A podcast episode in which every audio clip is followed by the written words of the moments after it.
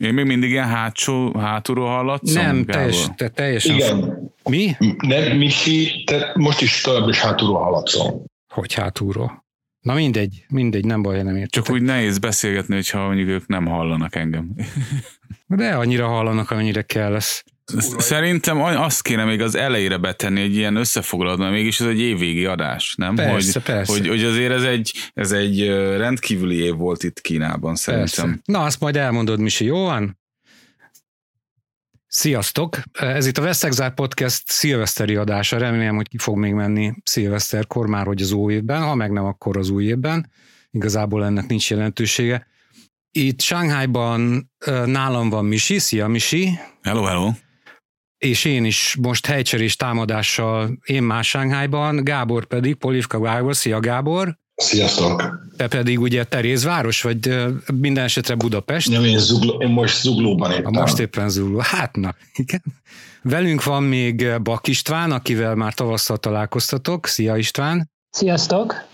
Valamint új vendégünk Göce Gyuri, akivel egyébként már fölvettünk egy adást, ami még nem jelent meg.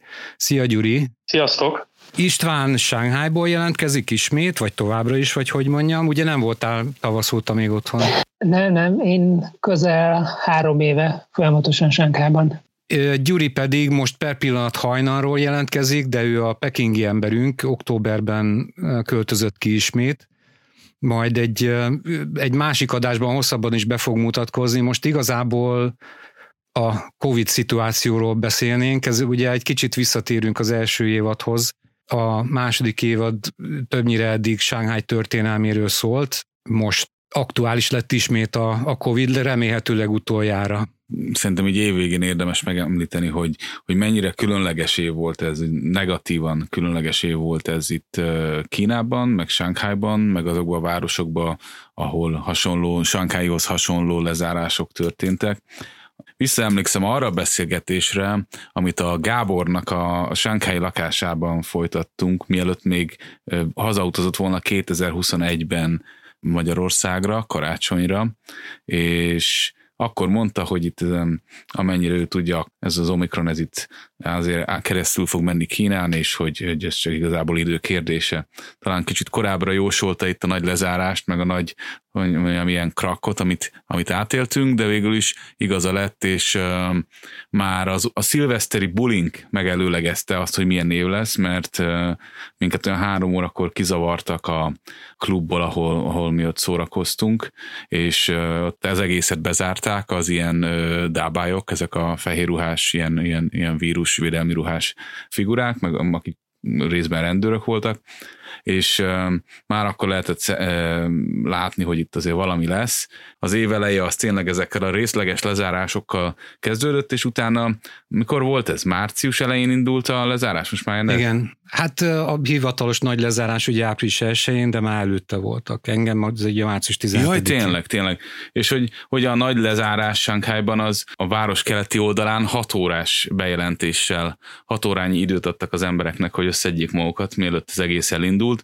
Nekünk meg talán volt vagy három-négy napunk rá, és végül is azt mondták, hogy négy napos lezárás lesz ebből lett 62 nap talán, valami, ha jól emlékszem, valami hasonló, és azért ez rengeteg minden megváltoztatott. Egyes szerintem, hogy egy, egy elég brutális élmény, főleg a magunk fajta ilyen nagyvárosi környezetben kényelmes módon teljesen kiszolgált életünkhöz képest az, hogy utána a, a lakásodat nem hagyhatod el. Szóval az egy óriási környezetváltozás, helyzetváltozás ez az egész, hogy me- megfosztanak végül is valami alapvető jogottól, amit egyébként is föl sem merült benned, hogy ez olyan könnyen előfordulhatna veled, meg talán senkiben se így a COVID, a COVID előtt, és utána milyen, milyen társadalmi feszültségek alakultak ki itt helyszínen, meg generációs feszültségek alakultak ki a, a fiatalabbak és az idősebbek között, mert hogy a, a fiatalabbak ezek, ezt nehezebben viselték, nehezebben tudták elfogadni,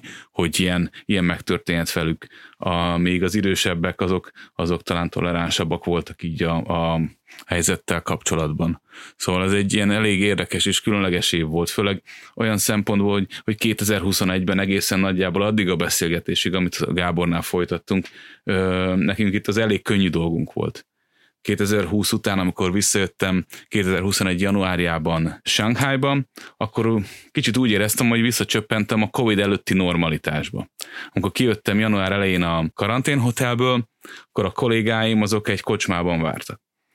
És ez, ebbe az volt az érdekes, hogy én körülbelül addigra már vagy három hónapja nem voltam ilyen helyen Magyarországon, vagy nem is tudom, talán októberben volt az utolsó, mielőtt az ottani lezárás elindult. Az utazást megelőzően meg persze ilyen minimalizáltam a, a társasági életet, még a karácsony is olyan, hogy mondjam, sokkal kevésbé volt nyüzsgős 2020-ban otthon, mint korábban szokott lenni, szóval utána átmenni ezen egész karanténhotel dolgon, és utána visszacsöppenni ebbe a, a Covid előtti normalitásra hasonlító élethelyzetbe, azért az érdekes volt, és a 2021-es év azt szerintem nagyjából így is telt, és ezért volt aztán marha nagy pofon mindenkinek szerintem, hogy, hogy végül is az a korábbi rendszer, ami szerintem egész jól működhetett itt, vagy valamilyen szinten föntartott fajta valami élhető állapotot, azután mennyire nem működött idén a visszatérés, a, lezár, a Shanghai lezárás után, utáni visszatérés is szintén olyan volt, hogy az emberek élet azért tervezhetetlenné vált.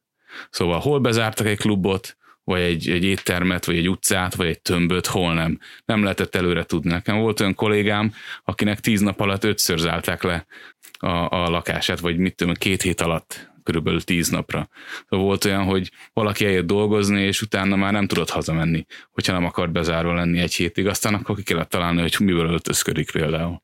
Hát igen, az, ugye többen is Libikókában ültünk, Gábor ő többször is, ugye? Te hányszor voltál Covid alatt otthon? Hát az elmúlt két évben én azt hiszem négyszer voltam ö, otthon, vagy ötször, ötször összesen, úgyhogy én azért nekem érdekes is, hogy mondtad, hogy a 21 az valóban, ha bent éltél Kínában, akkor nem lehetett érezni igazából, hogy van Covid. Nyilván kellett utazáshoz kellett ez az, meg, meg be kellett csekkolni, de ezt leszámítva nem nagyon éreztük a, a megszólításokat, kivéve el akartad hagyni Kínát, vagy vissza akartál jönni, mert ez nehéz volt. És ezért én is emlékszem arra a beszélgetésre decemberben, tavaly mielőtt hazajöttem, akkor még, még emlékszem mindenki ilyen, ilyen húgásnak vette, hogy, hogy ugyan már mire készültök, ti nem lesz itt semmi, mert senki nem vitte el, hogy, hogy, hogy ez megtörténhet Kínával is.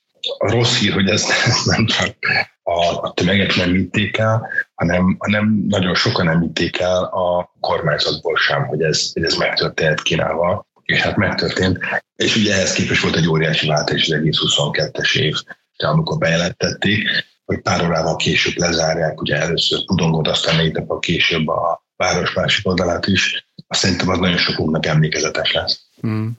Mondjuk ne, nekem is most nagyon, ugye én júniusban mentem haza, és akkor ugye pont a fordítottját éltem meg, mint a Misi, mert, mert ugye akkor jöttünk ki a nagy lezárásból valamennyire, de hát még egyáltalán nem működött a város, meg maszk mindenhol, meg ez az és akkor visszamegy az ember Budapestre, a állati nagy szabadságba, utána most decemberben, amikor visszajöttem, akkor fordítva.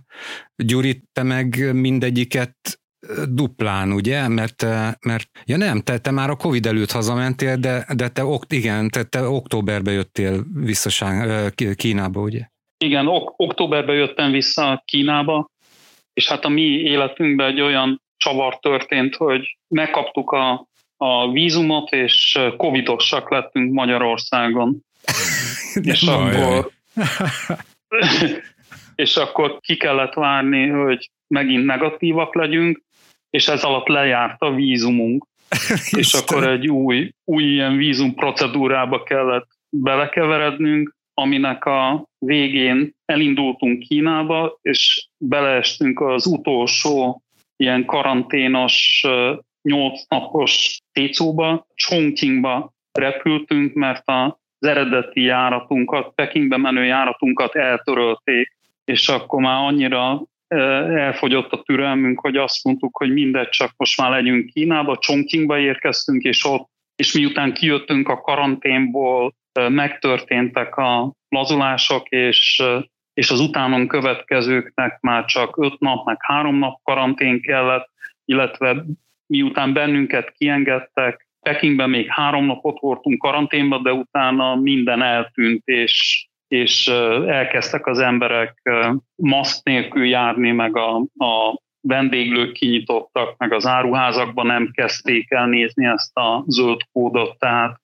mi pont az utolsó, a nyitás előtti utolsó pillanatban érkeztünk meg Kínába. És érdekes módon eltörölték az állami kontrollálást, tehát ott is az volt, mint Sánkhájban, hogy ha pozitív volt az irodaépületbe, vagy pozitívat találtak egy kerületbe, akkor lezárták az egész irodaépületet, egyes esetekben a kerületet is, vagy a lakóparkot is lezárták. És miután eltörölték a kontrollálást, hirtelen egyik napról a másikra keresztül söpört az Omikron variánsa az embereken, és annak ellenére, hogy már nem volt kontroll, az utcákról eltűntek az emberek, mert mindenki beteg volt. Az én kollégáim hatan vagyunk az irodába, és, és egy héten belül mindenki elkapta rajtam kívül, illetve rajtunk kívül, mert mi már Magyarországon túlestünk a betegségen. Hát egyébként most per pillanat ugyanez a szitu Sánghányban is, hát vagy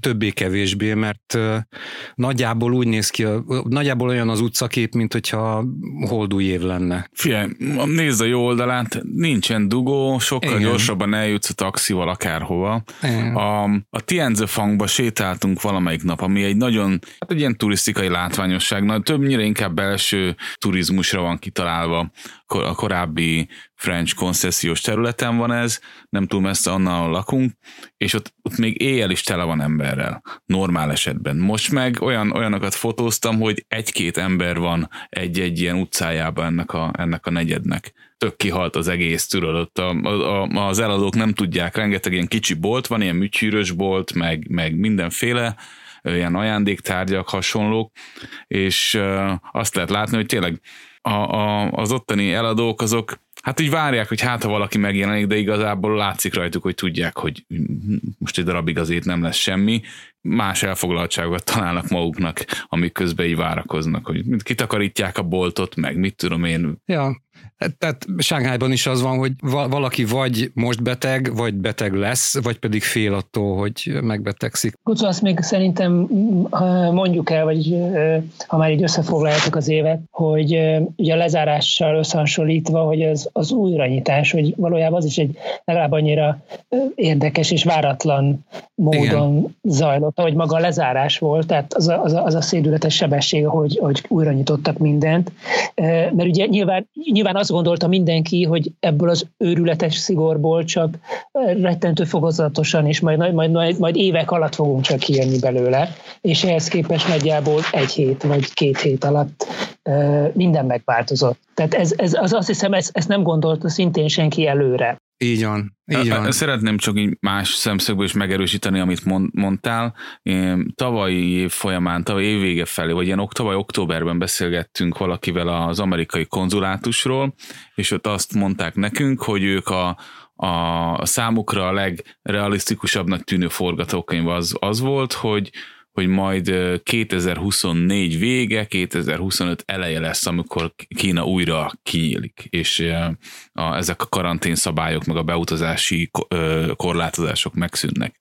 Ahhoz képest tényleg nagyon gyorsan mindenki számára meglepő sebességgel számolták fel ezeket, de szerintem érdemes kitérni arra, hogy miért is Igen, igen, ezt, ezt elmondja valamelyik őtök, aki itt, itt élt át, hogy, hogy mi történt pontosan? Én ezt hozzátenném, én ezt egész, akkor mi pont otthon volt, pont Sákhában voltam, mi november vége felé, amikor ugye a legtöbb multicég befejezi a következő évi tervezést, elég sok más céggel is egyeztettünk, hogy ki, ki hogy látja ezt, és az volt az egyértelmű közös nevező, hogy valamikor a második 23, második negyedik év eleje, közepe vége lehet a legkorábbi nyitási dátum, ezzel is egy jogból, és ehhez képest november, nem november legvége volt, azt hiszem 30 a 29 vagy 30, amikor egyik nap egy olyan utasítást kaptunk, Pudogar a cégünk van, a helyi hatóságoktól, hogy készüljünk fel egy tavaszi stílusú lezárásra, illetve tavaszi stílusú COVID management, azt ez volt a, a, a fogalmazás, amire a cégek körülöttünk mindenki elkezdett vadul élelmiszert vásárolni, hogy akkor megyünk, beköltöztetünk embereket, és így fogunk dolgozni. és másnap pedig kiderült, hogy, hogy az egészet eltörölték, és mondták, hogy dehogy is, és az összes korábbi elvárást is megszüntették. Tehát ez valóban egyik napról a másikra jött, legalábbis Kudongban. Semmiféle felkészülés előtte nem volt, és akár csak egy-két héttel korábban is drágói szigorral jártak el a helyi hatóságok. Tehát például, amikor a szomszéd cégnél volt egy pozitív eset, akkor nálunk is be kellett zárni a, a céges merzát, és az 500 ember otthonról hozta az ételt következő napokban, mert nem engedték meg. Tehát ez valóban egyik napra a másikra történt. István, felétek Mondja, hát eh, én csak azt akartam volna mondani, hogy ha, hogyha az okokat keressük, hogy szerintem egyértelműen a gazdaságra mutat eh, a legtöbb eh, jel, hogy egyszer csak belátták, hogy, hogy nem fenntartható a helyzet, és, és muszáj kinyitni.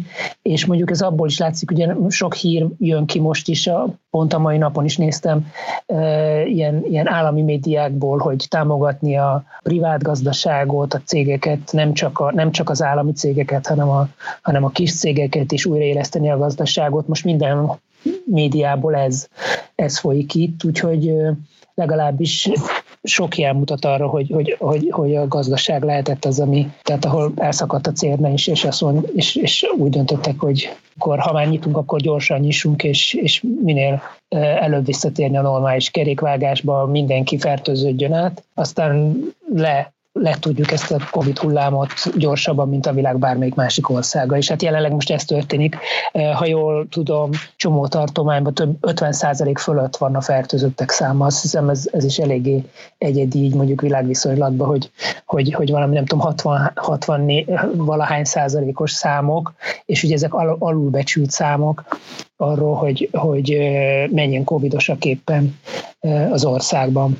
Hát ez egészen biztos nálunk, nálunk a fél épület. Amikor megérkeztem, tehát tíz napja, amikor kiengedtek a nem tíz napja hülyeséget, egy pont egy hete, amikor kiengedtek karanténból, akkor konkrétan az épületünk fele beteg volt. Igen, hát szerintem ez egy nagyon hatékony módja annak, hogy, hogy, hogy letudni ezt a, ezt a hullámot, és most éppen áll az élet, tehát ezt, ezt én is, mi nálunk is ez van, tehát a így céges viszonylatban is, mi is most otthonról dolgozunk már egy-két két-három hete, körülbelül nagyjából mindenki megfertőződött, kivéve akiket előre hazaküldtünk, ugye van több kismama is nálunk, akkor vidékiek, akkor ők, ők hazamentek, és és, és otthonról dolgoznak, de amúgy, aki itt marad Csenkályban, azok, ha jól tudom, nagyjából mindenki már átesett rajta.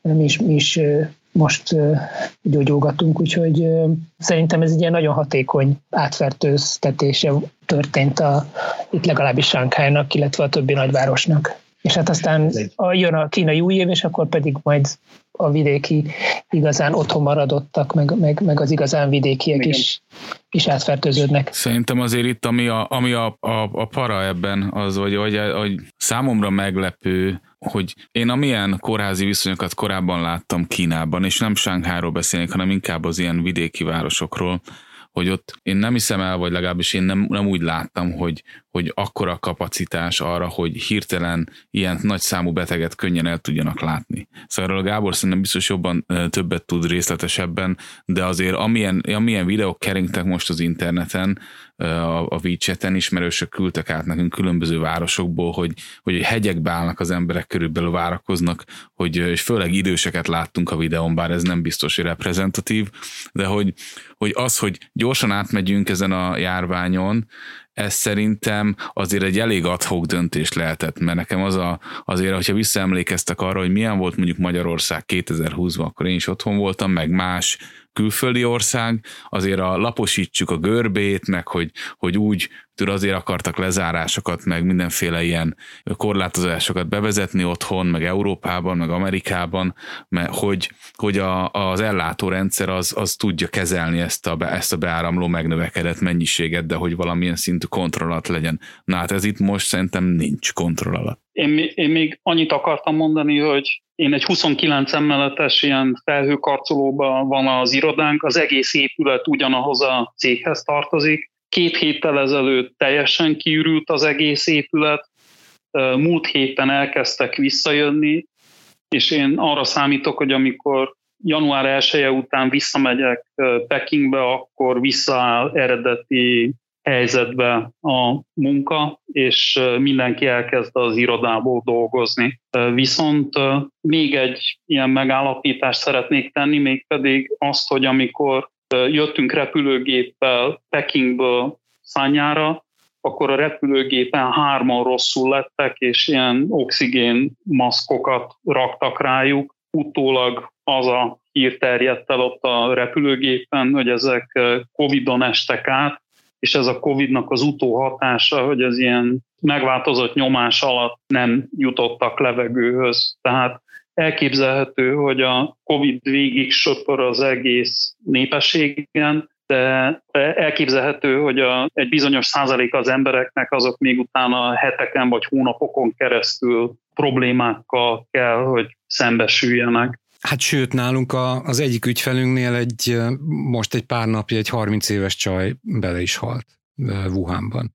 És egyébként azért, mert nem ért ki hozzá. Jó, hát aztán ki tudja, hogy mikor hívták, de hogy nem ért ki hozzá a mentőidőben elég sok, elég sok fiatal emberről lehetett ezt hallani, a barátnőm Ájvan, ő, ő sokat így nézegeti a WeChat ilyen momentszen ezen, a, ezen az üzenőfalon az ismerősei által posztolt híreket, és így a, a múlt héten azt mondja, hogy nagyon megnövekedett az olyan posztoknak a száma, ami, ami valakire történő megemlékezés ö, volt, és, és elég sok volt, meg váratlanul sok volt ott az ilyen 40 alatti embereknek a halálhíre.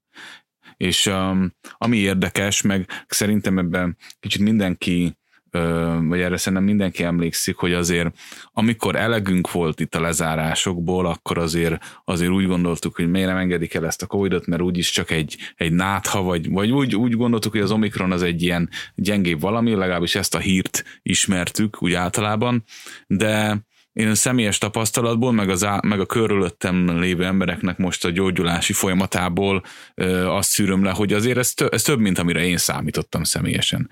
Szóval most ö, én, én a saját emlékezetem, úgy visszaemlékezve arra, hogy milyen betegségeken e, estem át, azért ilyen hosszú láz, ami most velem megtörtént egy, egy másfél héttel ezelőtt, az nem, nem tudom, hogy valaha történt-e velem ilyesmi.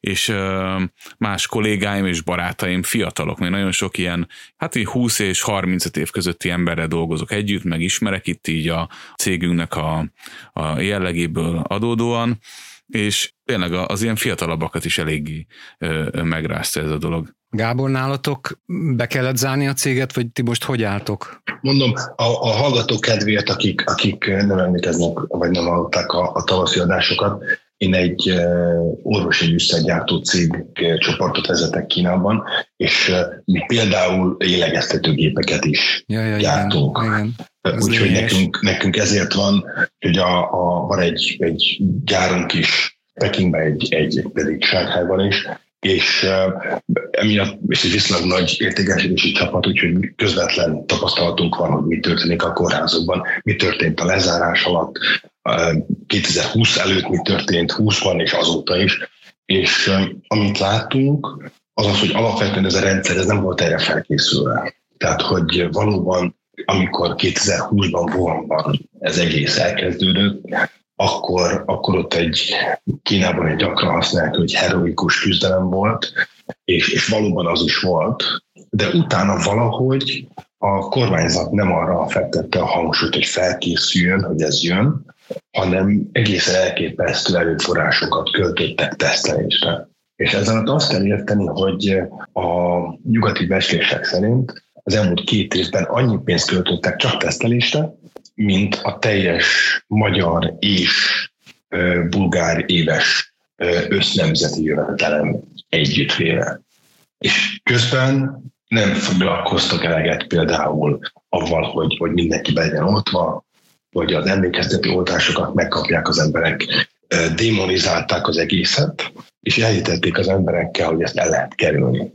És ehhez képest jött egyik pillanatra a másikhoz a nagyváltás. Tehát, hogy valójában az ellátórendszer nem volt erre felkészülve, és hát, hát sokan valóban azt gondolták, hogy ez csak egy, ez a mostani, ez a, ez a Omikron, csak egy könnyű kis nátha lesz, és hát valakinek az, valakinek nem, ez egészben a legnehezebb, hogy nagyon nehéz megjósolni. és az a kínai átlagember, aki, aki alapvetően, ha, ha beteg, akkor azonnal a kórházba rohan. Most nem tud a kórházba rohanni, mert, mert, mert nincs, aki, nincs aki, aki ellássa, mert nincsenek a kórházak erre felkészülve. És ugye az a várakozás, amiről most szintén lehet olvasni magyar sajtóban, és nem is keveset, hogy azért ennek is meg lesz a egy ezreléket szoktak mondani, hogy legjobb esetben egy egy ezrelékes halálozási aránya az Omikronnak is ezért az általában várható, azért ezek az, az milliós nagyságrend Kínában, és ez az egészben a borzasztó, hogy, hogy erre nincsenek felkészülve. Hogy nem véletlen, hogy vannak ezek a, ezek a, a közösségi médiában terjedő hírek, bár én úgy tudom, ezeket alapvetően durván blokkolják, hogy ne lehessen tudni, de, de vannak élesek és lesznek is, mert Kínában is van 120 millió cukorbeteg, akik ugye kiemelten veszélyezettek. Az idős népességnek csak ilyen 65%-os az oltottsági aránya, de az is csak egy oltást jelent, vagy nem, nem többet, akik háromszor vannak oltva, tehát megkapták az emlékeztető oltást is, azoknak az aránya az ennél lényegesen kevesebb. És így ugye nem megbízhatok a statisztikák, hogy ez most 40 százalék vagy csak 30, nem lehet tudni, de, de 100 millió fölötti olyan ember van, aki idős és, és, és veszélyeztetett emiatt. És ezek között, a, az emberek között biztos, hogy, hogy, hogy lényegesen kockázatosabb elengedni ezt a vírust. Úgyhogy én nem vagyok ebből a szempontból optimista. Hát igen, az mondjuk egy kérdés, hogy, hogy, tehát, hogy lehetette volna másképpen csinálni a dolgot. Tehát ugye azt mondod, hogy nincsenek végigoltva az öregek, de hát kérdés, hogyha ha vártunk volna még pár hónapot vagy pár évet, akkor azok az öregek elmentek volna oltásra? Ugye láthatóan a, a kormány nem akart, nem akart őket kényszer, kényszerűen beoltani. És itt van az egésznek a lényege, hogy a kínai oltás ugye a Magyarországon alkalmazott uh, Sinopharm-nek az indikációja az 59 éves korig szól nem feljebb. Tehát elvileg a könnyoltást nem lehet idősebbeknek alkalmazni. Magyarországon ezt megtették, de ugye ez, ez, ez, ez így nem volt benne az indikációban. Kinek ezt nem tették meg alapvetően, tehát ez önkéntes alapon ment. Ha akarták volna, már több mint másfél éve tudnák gyártani licencben a, a Pfizer vagy a BioNTech, de nem kezdték el. Sőt, van egy kínai saját fejlesztésű, ilyen legújabb generációs vakcina is, amit már november óta tesztelnek Dél-Kelet-Ázsiában, de még nem kezdték el a gyártását, és ha elkezdenék a gyártási, gyártását is, annak is mindössze egy 50 millió, összesen 100 millió per év kapacitása lenne, ami nagyon kevés. Tehát ezen nem készültek erre fel. És a, mégis, amit mondtál, hogy most egy hullámban az egészen túl vagyunk, ez sehol nem egy hullám volt a világban. Ez mindig több hullám, ugye Magyarországon volt öt vagy hat hullám. Miért gondolja az bárki, hogy Kínában nem is fog megtörténni? És hát igen, de hát látjuk, hogy... Lehet még egyszer is. Tehát most nagyon sokan megkapják, de nagyon sokan viszont nem. Persze, ez mind ez... benne van. Ezt, ezt nem vitatom, de azt az, az látni kell, hogy tényleg az a, az a hatékonyság, amilyen tempóban most mindenki átfertőződik. Ugye, ugye az omikronról ugye tudjuk, hogy sokkal fertőzőbb, mint a, a korábbiak, de az, hogy ha jól tudom, a statisztika szerint itt Sankhájban egy ember 21 néhány másik embert fertőz meg, ezek, ezek így túlmutatnak szerintem így a, a nyugati statisztikákon, tehát borzasztó hatékonyan fertőzzük itt egymást az elmúlt egy hónapban. Tehát az biztos, hogy ez a hullám, ez egy nagyon durva hullám, és, és egyetértek veletek abba, hogy nyilván mindig lehetett volna, mindenre jobb, lehetett volna jobban fölkészülni, és ezt nagyon sokan, nagyon sok helyen írja a nyugati e, sajtó, hogy, hogy intenzív osztályra ágyakat kellett volna még, stb. stb. Csak hát azt nem tudom, hogyha amikor így egy ilyen hullámba, ugye mondjuk százszorosára megy föl az intenzív ágyak kereslete, vagy ezerszeresére, hogy arra tényleg föl lehet készülni. Most persze, ha még 200 ágy van, lehet, hogy segít, de hogyha még 200 ezer kell, akkor lehet, hogy erre nem lehet, nem, nem, nem is nagyon lehetett felkészülni, illetve nem tudom, hogy melyik ország tudott igazán felkészülni a legdulvább hullámjára. Tehát én szerintem benne volt náluk a számításba, és, és, és ezzel együtt úgy döntöttek, hogy, hogy essünk túl rajta minél gyorsabban. Ez egy lehetséges verzió. Egyébként arról, hogy pontosan a számok milyenek, és mi az a, az a R, az a, a reprodukciós ráta ennek a vírusnak most. Erről, erről csak, csak becslések és találgatások vannak, mert a kínai kormány megszüntette az ezzel kapcsolatos adatszolgáltatást. Tehát nem lehet tudni, hogy azt is csak találgatjuk, hogy, hogy pontosan hány ember fertőződött meg. Például Sánkhájban el tudom mondani, hogy ma reggeli adat szerint a, a sánkhelyi cégünkkel 36 százalék, aki, aki most uh, aktív. Mármint, hogy beteg? Igen. Tehát aki, akinek, aki jelenleg, tehát az elmúlt 14 napban elkapta.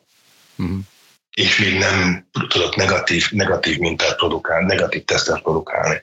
És én is, ha megkérdezek bárkit, akkor azt mondja, akkor azt gondolják, hogy Sánkában már mindenki megkapta, de mi messze nem. Két dolgot szeretnék ezzel kapcsolatban mondani. Szerintem fontos elmondani így a magyarországi hallgatóknak, főleg azoknak, akik nem jártak Kínában, hogy itt azért milyen sűrűséggel van beépítve a keleti partja a Kína, Kínának.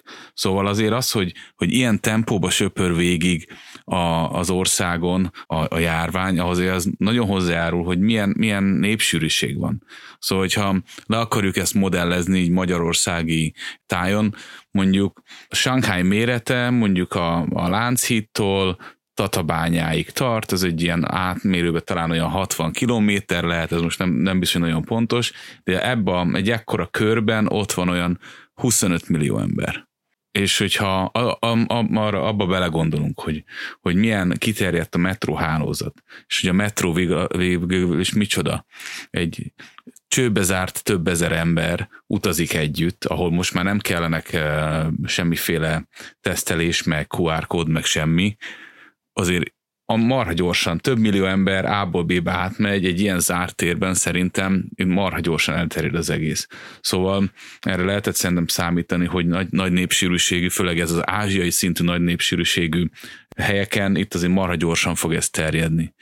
A másik, amire még szerintem érdemes azért kitérni, hogy el lehetett volna ezt kerülni, azért muszáj megemlítenünk szerintem azt, hogy, hogy november 26-a környékén milyen tüntetések bontakoztak ki ország szerte különböző városokban, mert azért szerintem ez volt ott a kínai kormány gyors reakciójának és, és megváltozott szemléletének az egyik ilyen, ilyen origója. Szóval azért az, a lezárások óta szerintem nőtt a feszültség a társadalomba, és a, az, a, az a tragédia, ami, ami az nyugati ország részben történt, azt szerintem azért sok mindenkinél még inkább kiborította a bilit. Ami, ami fontos így, hogy az itt élő emberek számára szerintem ez, ez, ezzel mindenki egyetért. Legalábbis akikkel én beszéltem, az egyetért, hogy régebben úgy, ér, a, úgy le, azt lehetett érezni, hogy alapvetően egy optimizmus uralkodik ugye a társadalomba, vagy legalábbis nyíltan nem elégedetlenkednek mindenféle beszélgetéseknek a, mit tudom én, a folytán. Én nagyon sok emberrel, akivel itt beszélgettem ugye nyár óta, ott azért az benne volt, hogy gondolkoznak a fiatalok azon, hogy elköltözzenek, megnövekedett a, az online keresések száma arra, hogy mondjuk vízum Kanadába, vízum Amerikába, vízum ide-oda, a nagyvárosi emberek, akik nem, nem akartak esetleg külföldre költözni, azok a, a vidékre való költözésen gondolkoztak, hogy hát ha akkor azért ez talán ö, egy nyugodtabb légkört teremthet az életükben, de alapvetően volt egy elégedetlenség, és úgy érezték, hogy rossz irányba mennek a dolgok. Egyébként az, bocs, az oltásokhoz még, még csak annyit szeretnék hozzátenni, hogy Sánghányban egészen valahogy tavaszig, kora tavaszig aránylag jól mentek a, a, a dolgok, úgy aránylag. Vagy most néztem meg, hogy én is utolja, a harmadik oltást azt hiszem, hogy februárba kaptam, és ahhoz, tehát hogy ilyen alacsony lett, maradt még mindig az átoltottság, azért erősen hozzájárultak a lezárások is. Tehát az emberek nem mertek kórházba menni, egyáltalán utcára nem nagyon mertek kimenni, ha kiengedték egyáltalán őket. Tehát ez se nagyon segített azon, hogy megoldódjon az átoltottság. És a másik ugye, hogy elvileg azt hiszem, hogy fél éves a, amit mondanak, hogy addig hat a, a vakcina? Ti ezt jobban tudjátok. 6-9 hónap azt jelenti, hogy mit kaptál, igen. Igen, nem igen. szóval az se nagyon segített. Igen. Egyébként a, a lázongással kapcsolatban én az a legújabb összeesküvés elmélet, amit hallottam, ami egyébként nem is feltétlenül összeesküvés elmélet, hogy igazából erre várt már régóta a, a kormányzat. Tehát azért volumenében nem voltak ezek olyan óriási tüntetések. Ahhoz képest persze nagyok voltak, hogy, hogy a semmihez képest, ami az utóbbi 30-40 évben volt, viszont, viszont így pár száz, pár ezres tömegekről volt szó. Igen. Viszont, viszont ez egy nagyon jó ürügy volt arra, hogy na oké, akkor, na jó, akkor elengedhetjük. Hát valahogy ki kellett hátrálni ebből a zsákutca politikából szerintem. Véleményem szerint ez a nyugati sajtónak a retorikája, hogy azért szüntették meg a korlátozásokat, mert itt elégedetlennek voltak az emberek, meg tüntettek. Én azt hiszem, hogy a Gucó, amit az előbb mondott, hogy viszonylag kis számú ember elégedetlenkedett, meg ment ki az utcára. Szerintem a korlátozások megszűnésének nem ez volt az oka, nem a tüntetések miatt ilyet be a kínai kormány, hogy hú, ezt most már nem lehet tovább így csinálni. Ja, szerintem Álljunk meg. Én, én úgy emlékszem, sajnos a nevére nem emlékszem, de a sajtóba a Covid cárként emlegetett egy nő egészségügyi miniszter látogatott Szecsuánba, Chengduba, meg Chongqingba, ahol hirtelen nagyon megnőttek az esetszámok, és én azt olvastam kínai sajtóba, hogy ott akkor az ottani látogatások során magas beosztású orvosok, meg ilyen tudományos emberek világítottak arra rá, hogy ezek, ezzel a korlátozások, meg az ellenőrzések további folytatásával egy zsákutcába kerül az ország, és ez így nem mehet tovább. Tehát véleményem szerint a tudományos emberek, meg a, meg a hozzáértő emberek megszólalása volt az a motiváció, ami megszüntette a korlátozásokat, nem pedig a tüntetések, meg a nép színpadra lépése. És itt, itt azt hiszem azt is érdemes behozni, hogy közben ugye október végén, november elején volt a, a 20. párt kongresszus, ami Bajs emelte a harmadik ciklusára is a, a regráló elnököt, ami, ha jól emlékszem, azzal zárult, hogy az elnök meg, megerősítette, hogy továbbra is semmiféle kompromisszum nem képzelhető a zero covid politikával kapcsolatban. Ugye ez november elején volt, és nem egészen mondjuk három héttel később volt egy, egy 180 fokos fordulat. Ilyet azért a kínai politikában nagyon ritkán lehet látni, hogy valami egészen más történik, mint amit a Egyesült vezető nyilvánosan országvilág színelőben bejelent. És ennek a, ennek a magyarázatát én is sehol nem láttam, semmilyen retorikát nem láttam erre. Tehát ez nem izgalmas, hogy vajon mi történhetett. Nekem az a, az a véleményem erről, ezt nem tudom igazából sajnos tényekkel alátámasztani, mert hát nincsenek ilyen kapcsolataim. De az elképzelésem az, hogy pont ilyen gazdasági okokból kifolyólag a gazdasági elit, meg azok, akiknek ez, ez jobban számított, mint mondjuk egy politikai filozófiának itt a megszilárdítása az országban, mert kicsit úgy nézett ki, hogy a Xi Jinping beszédei azért azok sokan egy másfajta gondolkodásmódot tükröztek, Szerintem itt lehetett egy megosztottság a, a, a vezetésen belül, az eliten belül, és igazából biztos, hogy hogy én úgy gondolnám, hogy, hogy lehetett egy ilyen fajta ilyen kötélhúzás különböző csoportok között, és, és uh, még hogyha ha nem is a, a, a mérete a tüntetéseknek befolyásolta ezt, de azért nyilvánvalóan szerintem ez lökött azon a dolgon, hogy azok, akik másik irányba szeretnék vinni a dolgot, azoknak lehet egy, egy, egy újabb ilyen muníciója arra, hogy, hogy esetleg meggyőzzenek embereket erről, hogy, hogy másképp kéne csinálni. Hát figyeljetek, szerintem erre mi sose fogunk rájönni. Ugye mindenki, ahogy a Gábor az előbb imént mondta, hogy, hogy jövő év első negyedére, második negyedére, vagy valahogy ilyenre tippelt mindenki, hogy akkor lesz vége ennek a dolognak. Mindenki ezen gondolkodott, hogy az már régóta kiderült, hogy ez egy zsákutca, a Zero Covid, tehát onnantól, hogy az Omikron bejött, ez egy abszolút zsákutca volt, és akkor nyilván meglepődött mindenki, amikor novemberben ezt mondta, de hogy eleve az, hogy miért vállalta be ezt Kína igazából, hogy, hogy miért mondta ezt novemberben, hogy utána miért lett ilyen hirtelen, hogy az életben nem fogunk rájönni. Ez, ezek ilyen nagyon obskurus dolgok, én úgy gondolom. Minden esetre vége a hála jó Istennek. Hát vagy nem tudom, számunkra nyilván hála jó Istennek, meg akik elégedetlenkedtek. Nekem, ami, és egyébként erős érdekes lenne beszélgetni egy kicsit, mostanában jönnek elő ilyen dolgok, hogy nem tudom, a, volt egy ilyen régi pekingi ismerősünk, aki 20 valány éve dolgozott egy, egy nagy multinál, egy kommunikációs cégnél, azt most elbocsátották, de úgy bocsátották el, hogy ilyen két, két éves végkielégítéssel, tehát két év fizetéses végkielégítéssel, akkor most hallottam, hogy az IKEA-ban baromi nagy elbocsátások vannak itt-ott, ott, hogy nektek mik a tapasztalatotok a gazdasági, gazdasági jelenlegi állapotával kapcsolatban? Érdemes megnézni, hogy Sánkhájban mennyi utat építenek. Ez egy indikátor lehet, nem? Gábor mondjuk, vagy, vagy István nálatok mi a helyzet? Nálunk személy szerint, tehát nálunk a cégbe eléggé rosszul érintett minket, nyilván az összes korlátozás, a többi. Ez volt eddig talán a legrosszabb évünk, mióta fönnáll a cég, tehát így kicsit visszafelé megyünk a fejlődésbe.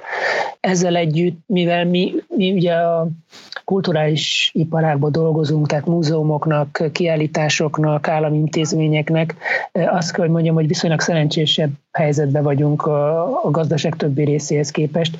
Ez nyilván ez egy stabilabb pillérje talán a gazdaságnak, vagy egy kevésbé van kitéve az összgazdaságnak a, a viszontagságainak. Ezzel együtt nálunk is volt a leépítés, körülbelül azt mondanám, hogy olyan 20, 20 kal kevesebben vagyunk most, mint, mint egy évvel ezelőtt. Nyilván minden szempontból érintette a profit marginjainkat, és, és hát egy csomó ugye fizikai korlátozás, nem tudtunk, nem tudtunk projekteket beindítani, nem tudtunk projekteket megvalósítani, stb. Ilyen, ilyen, ilyen problémák bőven voltak. Ezzel együtt, amit így személy szerint látok ismerősök, barátok között, az az, hogy nagyon, nagyon sok a munkanélküli, tehát nagyon sokan vagy elvesztették az állásukat, vagy elvesztették a cégüket, tehát ugye nagyon sok vállalkozó zsákutcába került.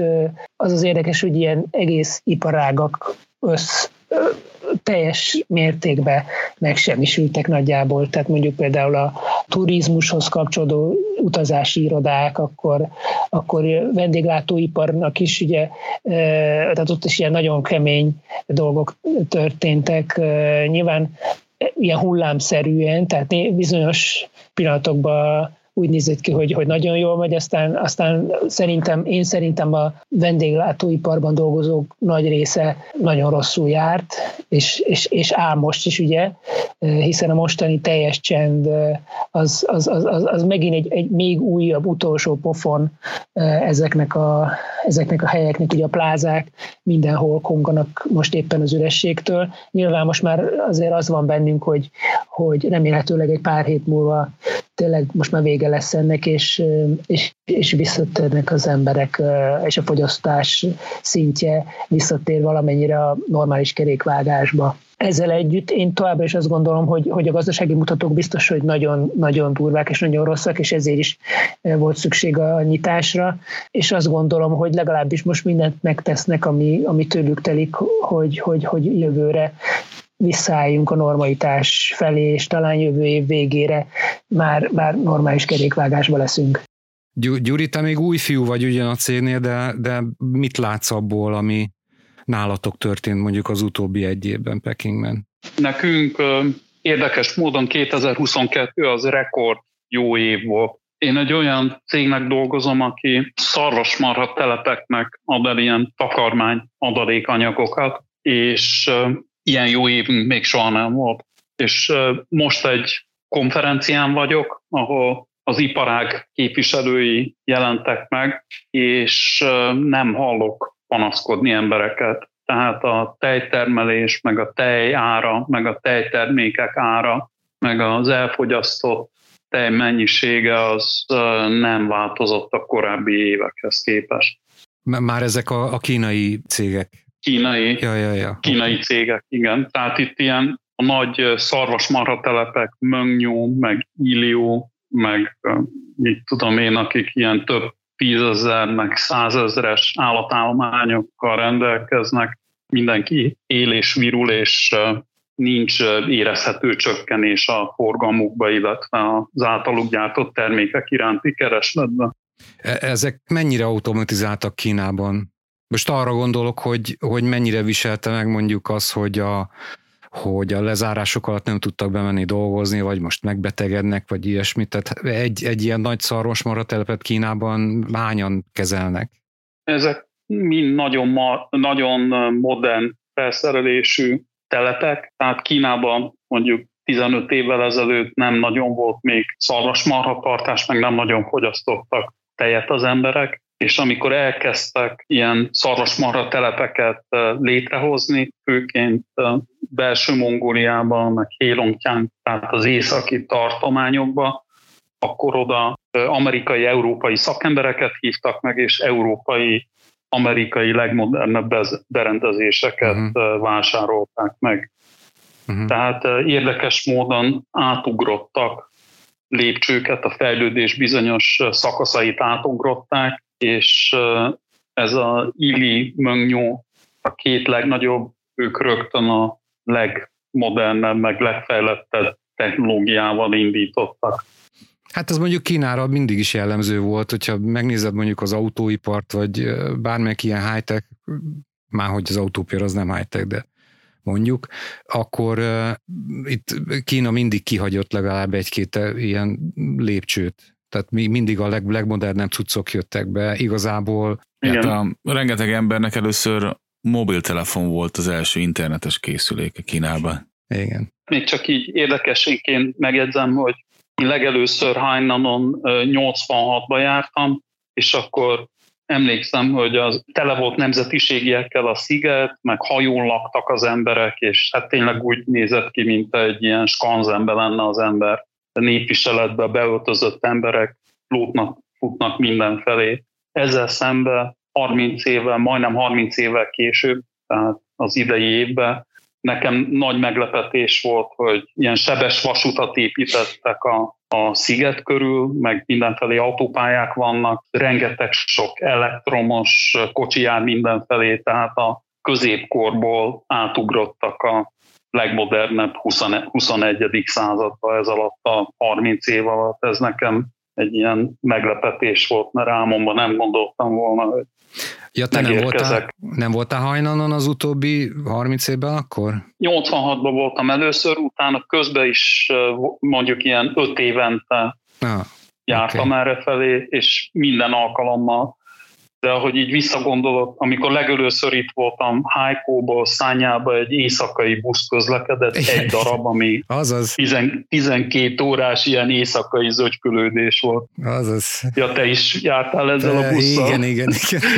És Szányában én emlékszem, hogy az ilyen, ilyen hippi gyülekezőhely volt, ahol ilyen nyugat-európai, meg amerikai fiatalok ilyen bambusz kunyhókban, meg sátrakban laktak a tengerparton. Azaz. És ezzel szemben most az egész tengerpart be van építve ilyen ötcsillagos szállodákkal, és a 12 órás éjszakai busz lecserélték egy egy órás szupervonatra, ami megy 300-al. Igen, hát hajnan az, az annyira szürreális, hogy szerintem arról külön is fogunk egy, egy, egy műsort csinálni. Nagyon... Le kéne menni, onnan kéne csinálni. Hát én le fogok. Na Gábor, Gábor neked, neked az utóbbi egy év az, az hogy telt a, már a céggel kapcsolatban? Ugye tavasszal beszéltünk már erről, ugye, ezért is próbáltunk egy ilyen update-et a tavaszi közgáz, úgynevezett közgázadó adásunkhoz csinálni, tehát már akkor is beszéltél róla, de az ugye, ugye azóta eltelt egy fél év. Üzletileg ez az év ez egy igazi hullámvasút volt, mert minden is annak az ellenkezője is megtörtént. Tehát nagyon nehéz úgy, csak hogy érzékeltesen van nekünk mondjuk 150 mérnökünk, akik az orház, a kórházaknak a, a, ezeket a berendezéseket javítják, és utaznak keresztül Kasula városokban, egész országon keresztül, és, és emlékszem, még 2021-ben ez a csapat fejenként több mint 50 PCR-tesztet kellett elvégezni, ami akkor még úgy tűnt, hogy sok. Azóta most mindannyian elvégeztünk, akik csak Sákában dolgoznak egy gyárban, ott is nekünk az elmúlt négy hónapban 24 óránként kellett PCR-tesztet végezni mindannyiunknak. De, de, de, de, ez, de ez csak a, aki ben volt a gyárban, nem? Ahhoz, hogy a, a, aki a medical zone dolgozik, dolgozik, az ott kötelező volt mindenki. Az kemény. Közben a mérnökeink, meg ugye amiről szintén nem beszéltünk még, vagy kevesen tudják, tehát az elmúlt hónapokban egy csomó belső karantén volt. Tehát volt két olyan tartomány, ami gyakorlatilag le volt zárva hónapokig. Xinjiang és belső Mongólia le volt zárva, aki ott ragadt, az ott ragadt. Egy csomószor előfordult, hogy, hogy egyik városban a másikban menvén nem engedték be az embert, vagy ha beengedték, akkor karanténba tették. Ez, ez nagyon megnehezítette az évünket. Összességében nem volt rossz év, tehát most is nem volt akkora növekedés, mint korábban, de, de van növekedés. A, az orvosi területen, tehát a kórház üzletágunk az, az nőtt valahogy keveset. Ami érdekes, hogy azért nem többet, mert hogy nem volt pénz a szektorban, mert, mert elképesztő, ahogy mondtam, elképesztő pénzek mentek el tesztelésre, és az a kórházakat is kivéreztette, illetve a betegforgalom jelentősen visszaesett. Ugye a, a kínai egészségügyi rendszer annak ellenére, hogy alapvetően állami, ez szigorúan mindenki saját zsebből fizeti, vagy nagyon kevés a, a központi támogatás ezen. Tehát ha nincs betegforgalom, akkor a kórházaknak nincs jövedelme, és nincs miből új eszközt vásárolni. Bocs, bocs, egy pillanat, egy pillanat. Azt mondod, hogy a, hogy a teszteket valamilyen formában, vagy valamilyen szinten a kórházak is finanszírozták? Én azt hittem, hogy ez mind állami finanszírozás. Hát ez egy nagyon izgalmas kérdés, hogy ki finanszírozta. A teszteket magát, azt, azt a állítólag, ugye nem tudom pontosan, de azt mondja a iparági plegyka, hogy az összes tesztgyártó földbeállt, mert nem fizett őket ki az állam. Ezt nem tudom, az igaz vagy sem.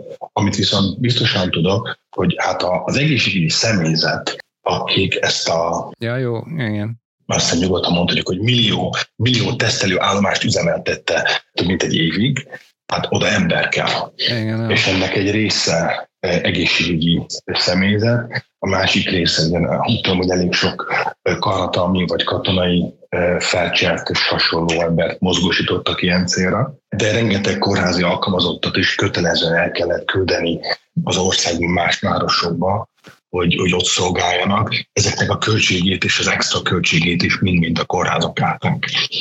Uh-huh. És, és ezeket, ezeket még senki nem fizette ki. Lehet, hogy egyszer kifogják, de ezek, ezek hiányoznak a költségek biztos. A másik üzletágunk, a, a safety üzletág, az különböző biztonsági berendezéseket árulunk, gyártunk és árulunk, az, az nagyon jó pörög, tehát ott mi nem látunk semmiféle visszaesés, sőt, tehát a, a minden, ami ilyen, ilyen petrochemistry, vagy, vagy uh, hasonló gyártás, energia, oil and gas, ilyesmi területeken alapvetően mi továbbra is készen növekedést látunk, és a 23-as is jól néz ki, tehát mi nem, nem érezzük meg azt a nagy érvágást, amiről, amiről korábban többen beszéltetek, és amit ugyan vásárlóként én is látok, hogy rengeteg kisbolt, étterem, árus megy, megy csődbe, mert hogy megszűnnek ezek a boltok. Várj, egyébként én nem, nem erre gondoltam elsősorban, hanem, hanem ilyenekre, hogy a, ugye a beszállítói láncok itt teljes káoszban vannak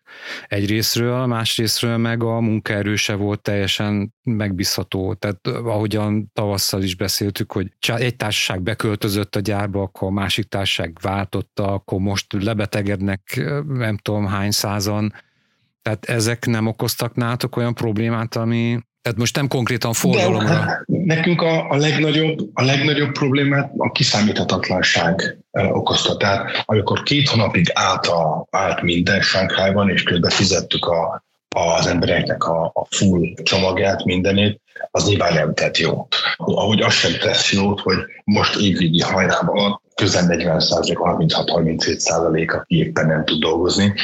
De ugyanakkor a, a, egy óriási váltás is bekövetkezett. Kínában ez az otthon dolgozás ez teljességgel ismeretlen volt. Még a, még a legnyitottabb nyugaton tanult vezetőim is mozkodtak tőle, most pedig simán átláthatszik egy pillanat alatt az egészen. Tehát ez egy, ez egy óriási dolog, úgyhogy nekünk ez nem volt olyan borzasztó. Személyesen én azt érzem, hogy egy év alatt hármat öregettem, mert hogy, hogy az annyira, annyira nehéz volt, de ez az én saját problémám. A cégnek a összességében ment. Uh-huh. A másik dolog pedig, amit én, jó, azt, azt túlzás, hogy látom, de hogy már egyre több helyről hallom, hogy nagyon sok cég azért bocsát el embereket, mert átállnak outsourcingra. Tehát amit lehet, azt kiszervezik. könyvelés, gyakorlatilag az összes szolgáltatást. Ugye itt, itt arra tudok gondolni, hogy az ilyen szituációktól így egyszerűbb megóvni magukat. Tehát, hogyha, hogyha nem a saját munkaerőddel kell vacakolni, mint hogy te is mondtad, hogy, hogy fizeted az embert, és nem tud önni dolgozni, vagy lebetegszik, vagy akármi, hogyha ezt kiszervezed, akkor ez nem a te kockázatod. Hogy ti láttok ilyen trendeket? Igen, én, én ezzel teljesen egyetértek, illetve azt gondolom, hogy ez, ez egy teljesen természetes és, és, és előrelátható folyamat, hiszen arról van szó, hogy a, a gyengén menedzser cégek mennek ugye először csődbe, azok, az a konkurencia nagy része az nálunk is szerintem csődbe ment, és akik megmaradnak, ugye nyilván azért maradnak meg, mert, mert valamit eleve jobban csináltak, illetve másrészt gyorsabban reagáltak ezekre az új felállásokra, mint például home office.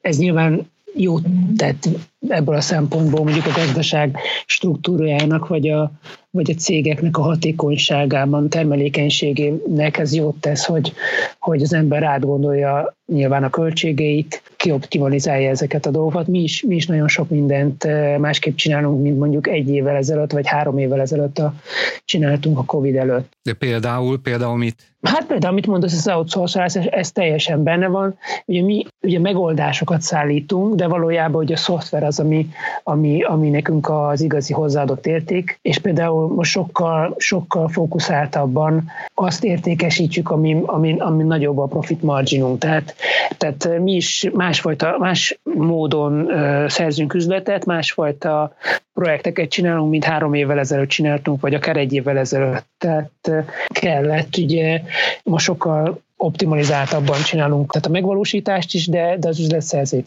üzletszerzést is, és másképp pontosan azért, hogy, hogy, hogy, hogy versenyképesek maradjunk, és ebből a szempontból nekünk hát nyilván egy lehetőség is ez a, ez a krízis helyzet, mert, mert mondom, úgy tűnik, hogy kevesen maradtunk a, a, a versenytársakkal, tehát kevés, kevés, tehát sok versenytárs csődbe ment. Aha.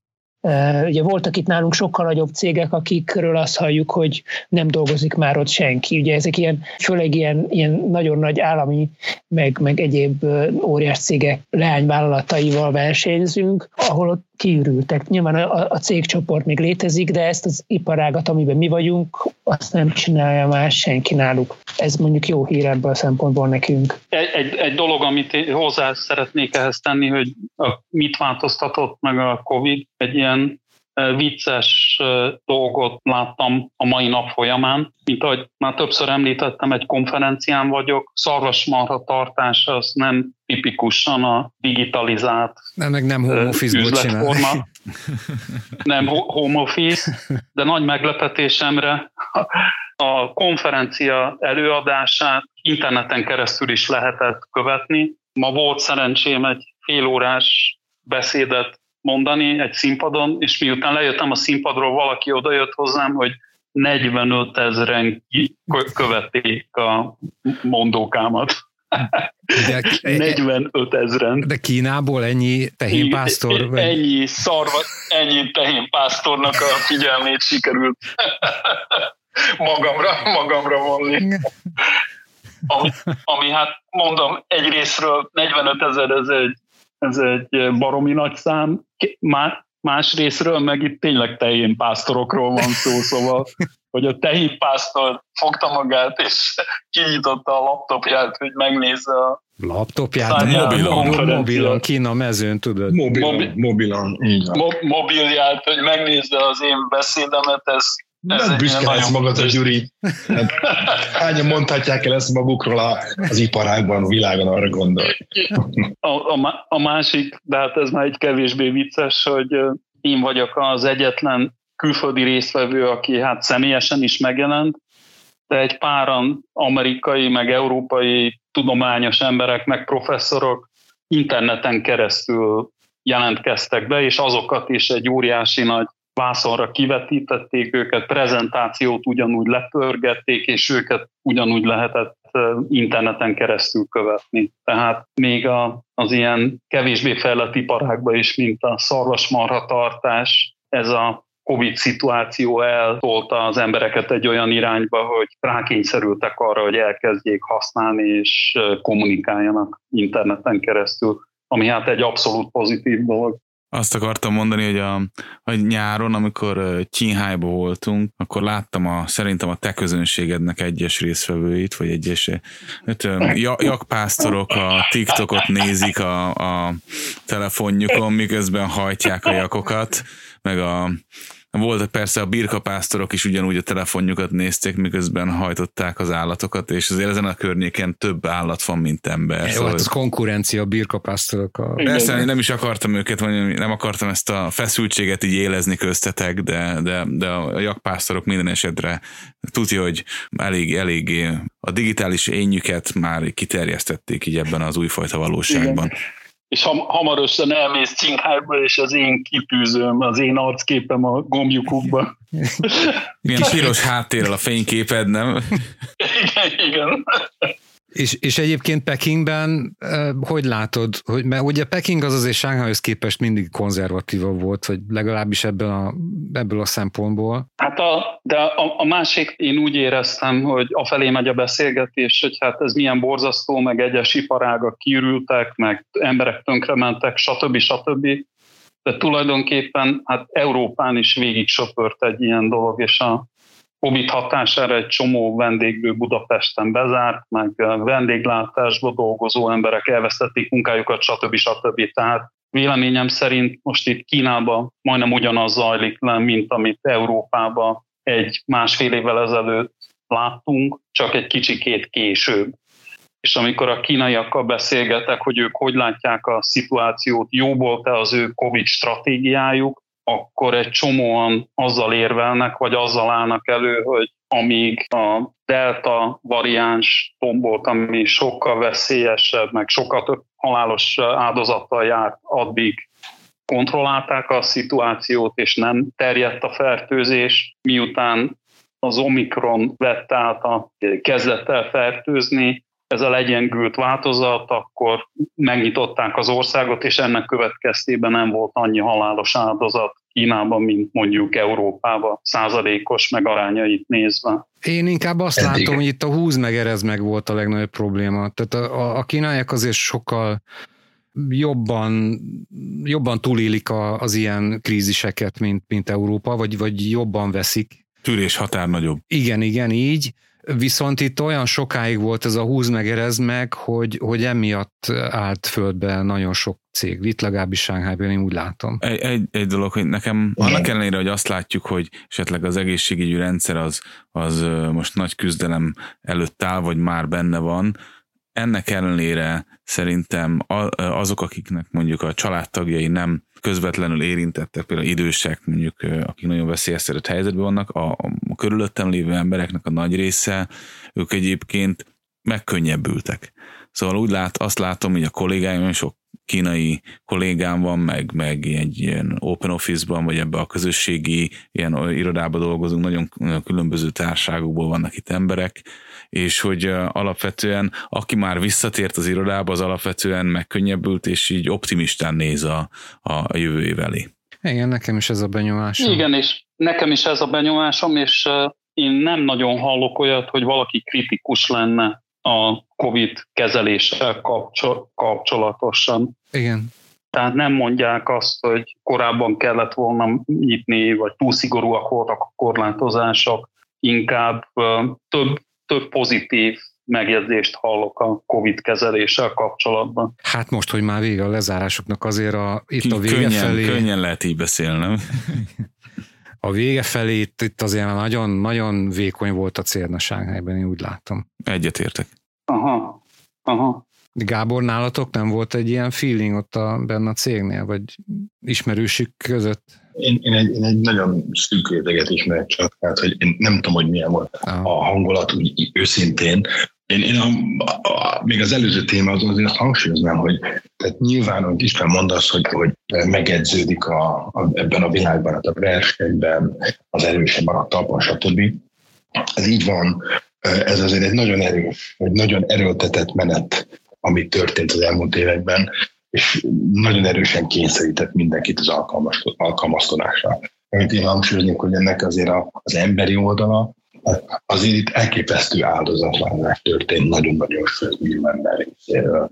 Ha csak mondjuk azokra gondolok, akik ezekben a fehér overállóban töltötték az elmúlt két évet, és ugye egy is milliós nagyságrendű emberekről beszélünk, vagy az a rengeteg korlátozásnak a, a mindennapi következménye, az is drámai, vagy, a, vagy az otthonról dolgozás, amikor egy, egy ügyfélszolgálatos hölgy otthonról dolgozik, ugye a sánkái, vagy pláne a nem sánkái lakásviszonyok, azok nagyon messze vannak az átlag a magyar viszonyoktól. Sokkal kisebb területen, sokkal többen élnek. Tehát nem arról van szó, hogy van egy saját dolgozószobában, ahonnan tudok dolgozni, hanem a konyhaasztalról, miközben főzök, meg ott a család, meg a gyereket kell korrepetálni, közben dolgozni. Tehát szerintem ennek óriási áldozatai voltak, és nem, én nem tudom megbecsülni, hogy mi, lennek, mi lesz ennek a társadalmi hatása.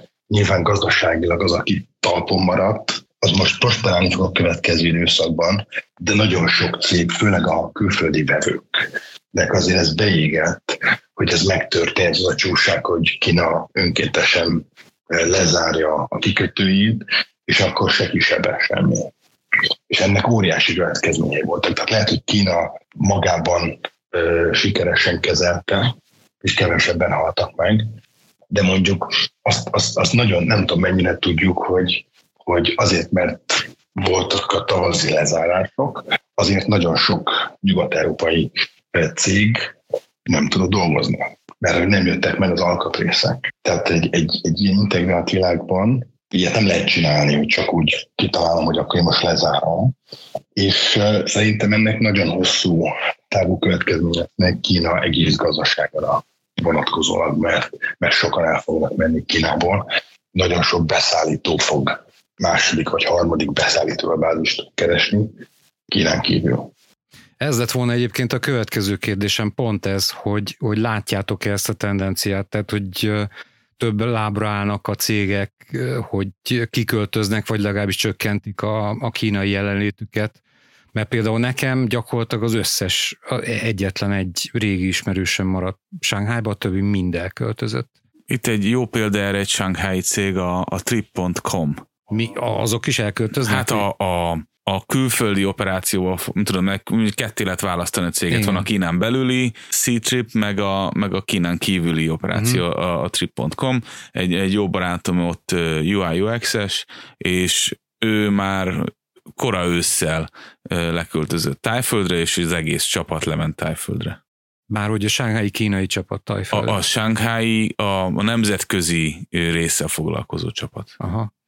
Szóval, hogy ilyeneket láttok? Igen, határozottan egyértelműen igen. Igen, igen, mondjuk mondjuk pont a trip.com-ra visszatérve szerintem ők egy kicsit túl korán költöztek el, hiszen most pont, hogy szerintem szaladnak vissza, mert, mert, mert éppen azt lehet olvasni, hogy, hogy tízszeres a túlbukolása az ő honlapjaikon. Pont, azt hiszem pont a trip.com mondta ezt, hogy, hogy most az elmúlt napokban eszméletlenül nyomás van a szervereiken, mert olyan sokan vásárolnak repülőjegyet. De szerintem a, hogy... a, az a kínai csapatra vonatkozik alapvetően, mert hogy belegondolsz, hogy a kínai felhasználóknak most nyílik meg a lehetőség arra, hogy évek után először úgy hagyják el az országot, hogy nem kell azzal számolniuk, hogy hazafele jövet. Hát így van, de pont az az, tehát a, a, ezt most csak arra mondom, hogy a, a trip.com-nál szerintem nincsen olyan nagyon nagy gáz, tehát ott, ott pont, hogy ők, ők, ők nagyon reziliensek lehetnek, és, és gyorsan vissza fognak csapódni ők a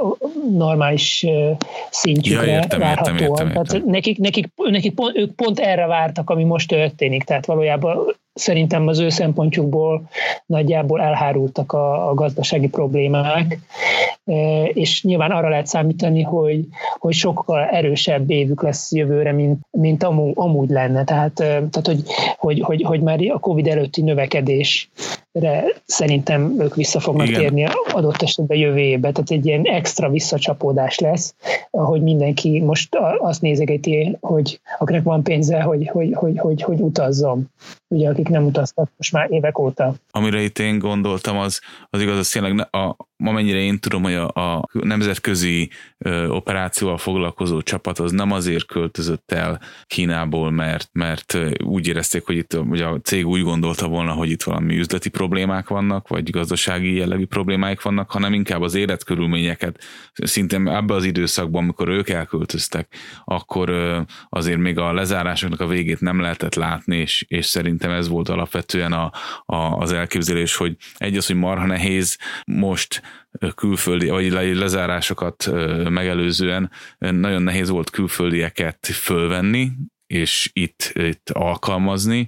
Nagyon sokan elköltöztek, mert az életkörülmények azok nem voltak ö, ideálisak, szóval szerintem az ő motivációk abban, hogy szétválasztották itt ezt a csapatot, és a kínaiak maradtak itt, a külföldi része foglalkozók meg lementek délre, azok az szerintem inkább ilyen, ilyen jellegű dolgok voltak, és mm, egyetértek veled abban, hogy, hogy valószínű a jövő évük az nagyon erős lesz. Igen, és mondjuk annyit Gucó kérdésére visszatérve, hogy, tehát, hogy ez az elvándorlás, itt azt hiszem, hogy tehát nem csak a Covid-ról van szó, hanem itt már évek óta zajlik egy, egy ilyen folyamat, ugye ez a kereskedelmi háború az USA-val, stb. stb.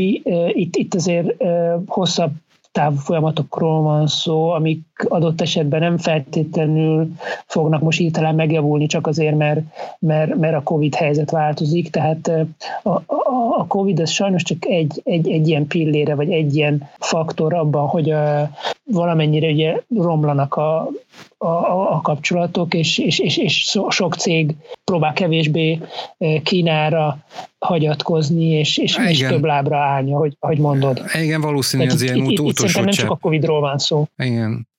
Hogy én is azt gondolom, mint István mondott, hogy, hogy azért ezek sokkal hosszabb távok, tehát ez, ezek hosszú folyamatok. Tehát a kínai kormány feloldotta a lezárásokat, tehát, hogy ha picit hátralépünk, mondjuk három év távlatából nézzük, most őszintén annak, annak örülünk, hogy úristen, mostantól ki lehet menni az utcára maszk nélkül. Nonsens, nem? Tehát, hogy, hogy ezek a dolgok hogy annyi történik, hogy az élet, hogy a durva megszorítások megszűnnek, de attól még nem lett jobb, tehát a, az alapvető problémák attól nem szüntek meg. A nagyon durva állami beavatkozás, vagy a, vagy a növekvő állami beavatkozás az továbbra is itt van. Azok az iparágak, amik ugye földbe álltak, vagy nagyon erősen eh, megsínlették az egész eh, az elmúlt pár évet, azok továbbra is olyan állapotban vannak, amiben vannak. Alibabát továbbra is mm, meghúzták az ingatlan szektor, megvannak a strukturális problémái, tehát szerintem így alapvetően nincs nagy változás, csak most a mesterséges plusz fékek, vagy plusz sanyargatás az megszűnt azzal, hogy most hogy meg, úgy tűnik, hogy meg fog szűnni, hogyha majd ez a, ez a hullám ez végig megy. Tehát attól még itt nem lesz egyből habzsidős szerintem. Jó, de mondjuk, mondjuk ez nem pöckölte rá a multikat, vagy a, a külföldi cégeket, akik itt vannak Kínában, hogy akkor most már lépni kell valamit.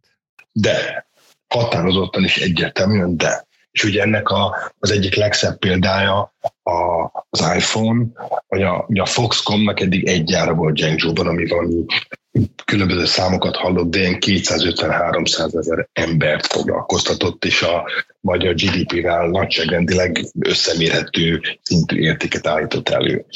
Az, hogy ez a gyártás ugye elkezdték elvinni e, Indiába, még csak épp, hogy egy kicsit, de egyértelmű az irány. És egy nagy cég, tehát nem engedhetem meg magamnak, hogy azért nem lehet kapni Kínában, e, vagy azért nem volt a karácsonyi szezonban egy csomó iPhone elérhető a nyugat-európai, amerikai piacokon, mert Zhengzhou-ban az illető pártitkár kicsit félős volt és lezárta a gyárat plusz kész hétre. És ugye mindannyian láttuk azokat a videókat, ahogy az emberek menekülnek a gyárból, másznak át a kerítésen, utána bandukolnak haza a kis gorulós bőröngyükkel 50-100 kilométereket a sötétben.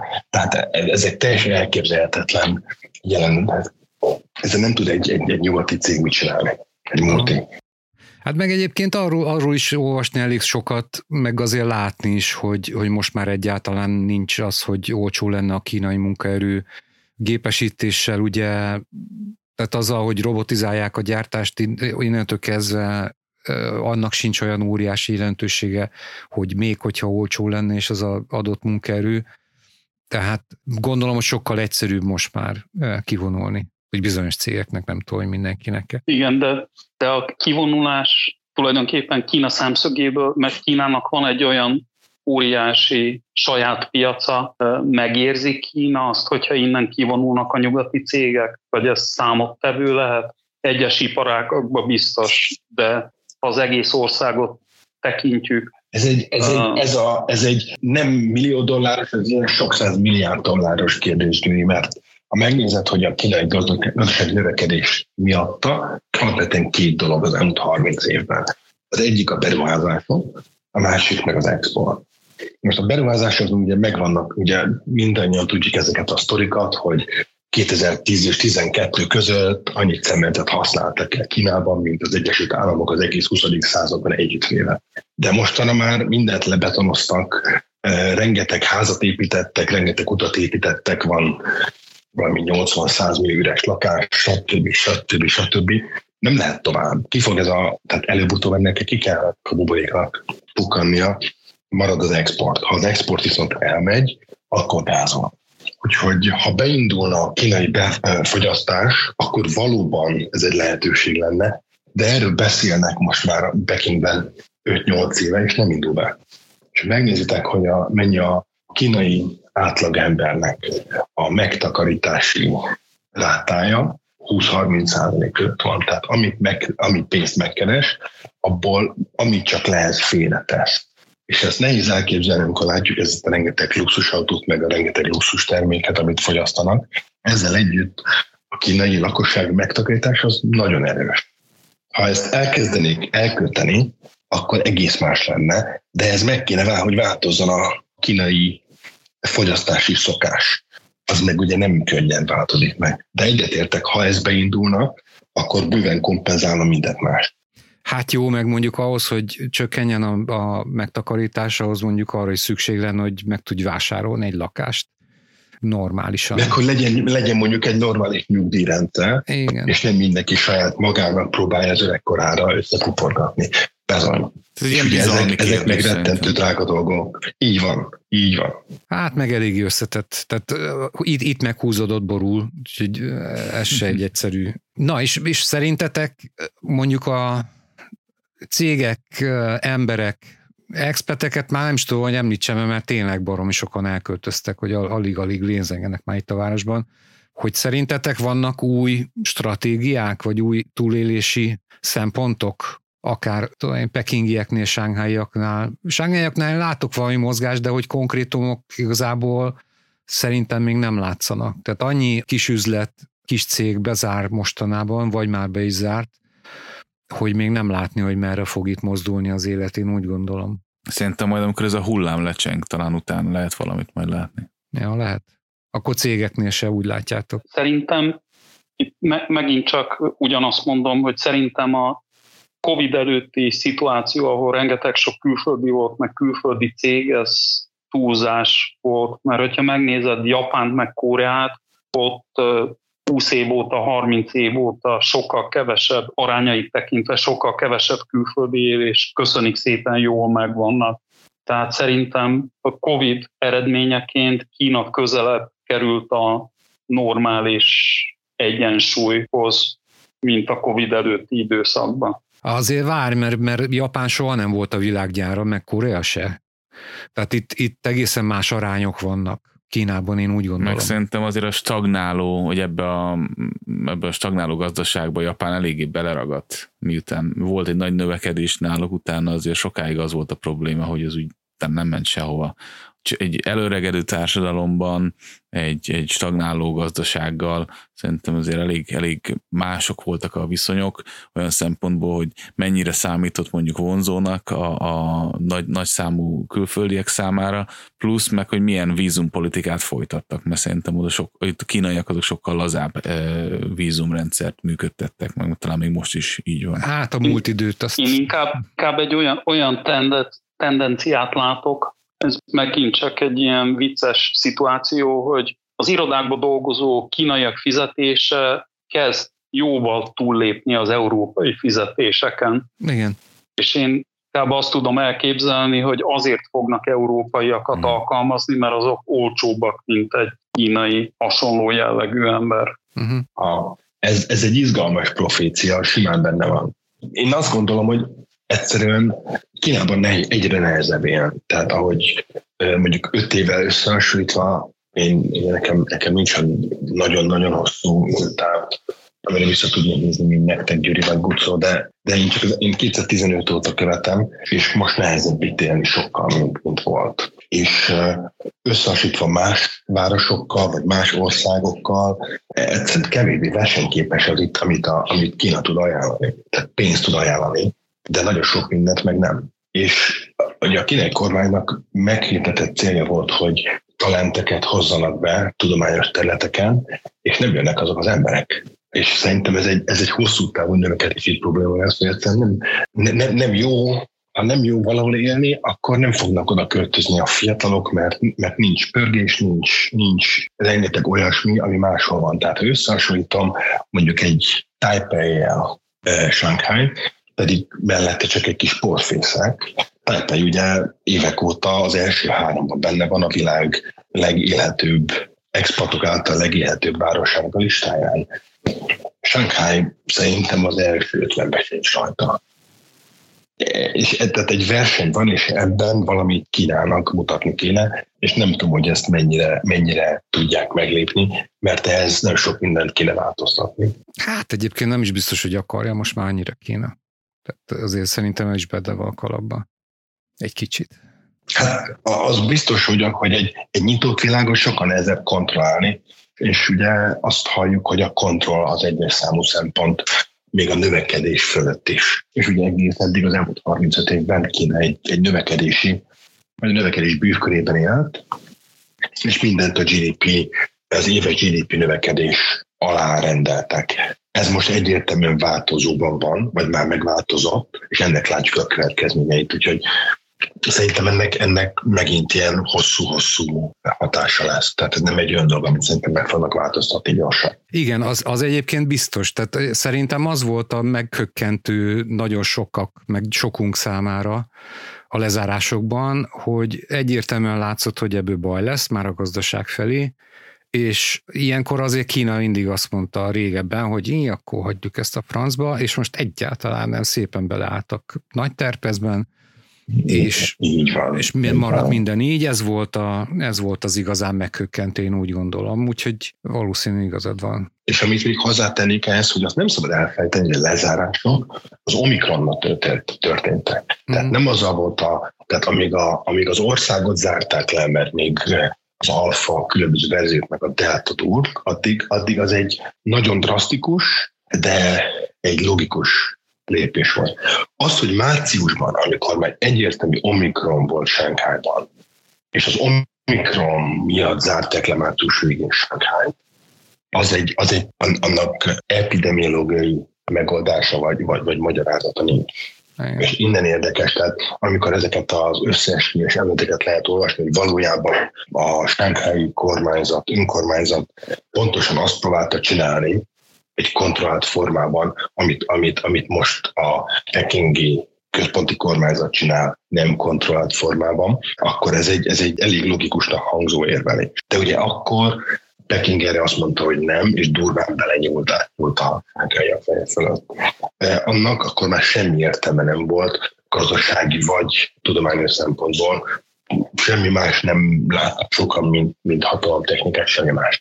És hogyha a hatalom fontosabb, ennyivel fontosabb, mint, a, mint bármi gazdasági érnek, akkor ez egy egyértelmű változás. Igen, hát most, most érdekes idők jönnek, ugye nyakunkon a holdú év, most ugye január 20 valanyadikára fog esni, ahogy Gyuri is mondta, meg Misi, hogy itt most állati nagy, ja nem, István mondta, bocs meg a Misi, hogy itt most őrületes utazgatás fog kezdődni, valószínűleg, hát illetve Sángályban már fényezik is az útlevelüket mindenki, bizonyos országok már bejelentették, hogy nem igazán kéne jönni. Azt hiszem, hogy Olaszország volt az, hogy most már negatív tesztet kérnek, mert annyi fertőzött érkezett hozzájuk, de igen, Malajzia... igen, igen. Bucó, nem, ad, nem adnak ki, tehát európai országok, meg Amerika nem ad ki bizonyot. Na, ez új, ezt nem is tudtam. De szerintem az országon belüli utazás is óriá, óriási lesz egyébként itt. Igen. Volt, aki Igen, az- évek az óta lesz. nem, nem mentek át, vagy tudod, hogy nagyon sok az olyan, olyan ilyen vándormunkás, vagy ilyen másik városba elköltözött ember, aki a saját gyerekeit nem látta évek óta. Igen, igen. Ami azért elég drámai, és ez szerintem a vissza, vagy visszautal arra, amiről korábban beszéltünk, hogy milyen társadalmi hatásai lehetnek ennek az egész zéro covidos rendszernek, meg a belső lezárásoknak.